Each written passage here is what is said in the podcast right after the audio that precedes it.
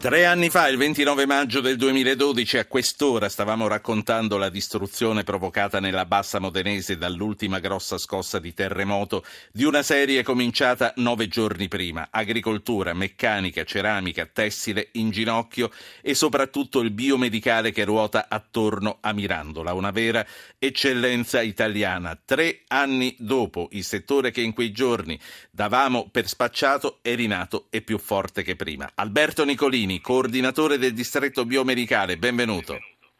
Grazie, buonasera, buonasera a lei e a tutti gli ascoltatori. 335-699-2949 per chi voglia prenotarsi e intervenire, basta un sms. Nicolini, i dati. I dati, eh, tre anni di distanza dalla scossa, i danni sono stati pesantissimi, l'80% delle aziende ha dichiarato danni importanti, il, soltanto il 27% ha avuto integrazione riconosciuto interamente il danno e fino ad ora il 16% ha ricevuto i soldi.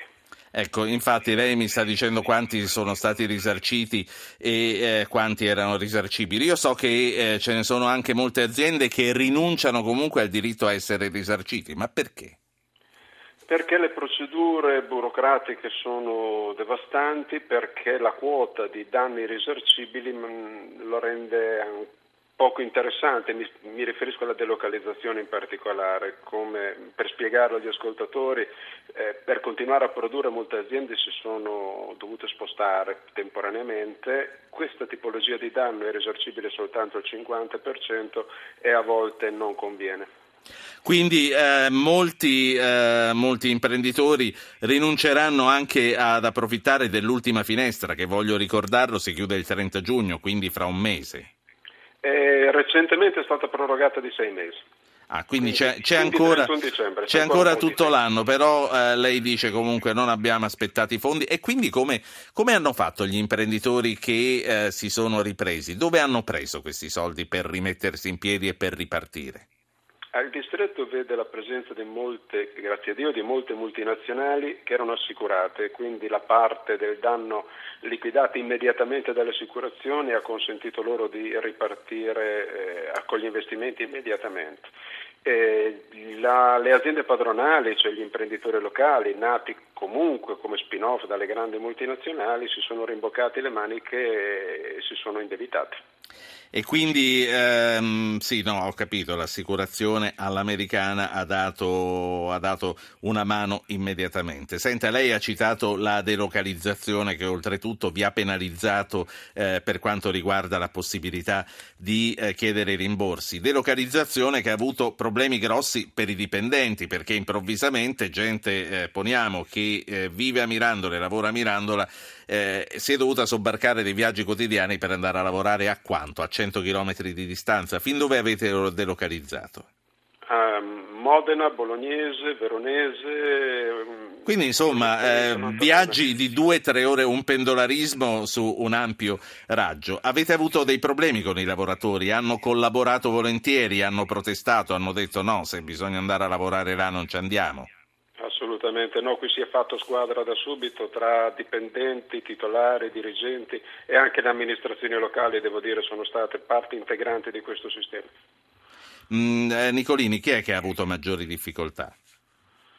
Beh, soprattutto la piccola e media azienda che viveva di subfornitura e quindi con la chiusura degli stabilimenti o la forte contrazione produttiva degli stabilimenti principali si è trovata con crolli di fatturato che tra l'altro non sono stati eh, presi in considerazione per nessun risarcimento.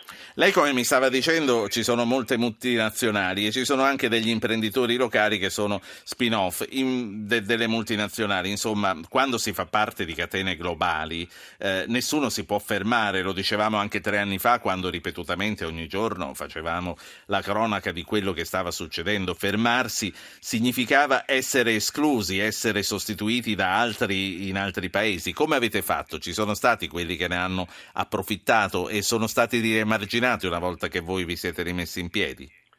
Eh, diciamo che ci sono stati due aspetti. Uno, e faccio l'esempio della dialisi, eh, consideri che il 70% dei dializzati italiani vive grazie a dei filtri che vengono prodotti nel Mirandolese. Le macchine funzionano però soltanto con il filtro originale, quindi non erano intercambiabili. In, uh, in Italia non si è perso un giorno di terapia.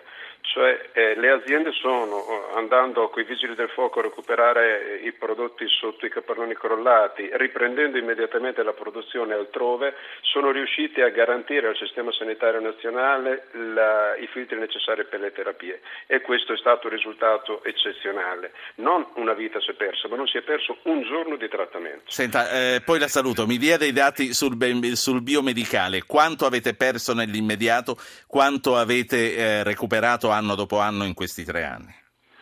Ma dunque, nell'immediato, con uno sfermo produttivo di fatto di due o tre mesi, si è perso circa un 20% complessivamente. Immediatamente recuperato l'anno successivo e nel 2014 siamo in incremento con un incremento intorno vicino al 10% nelle esportazioni.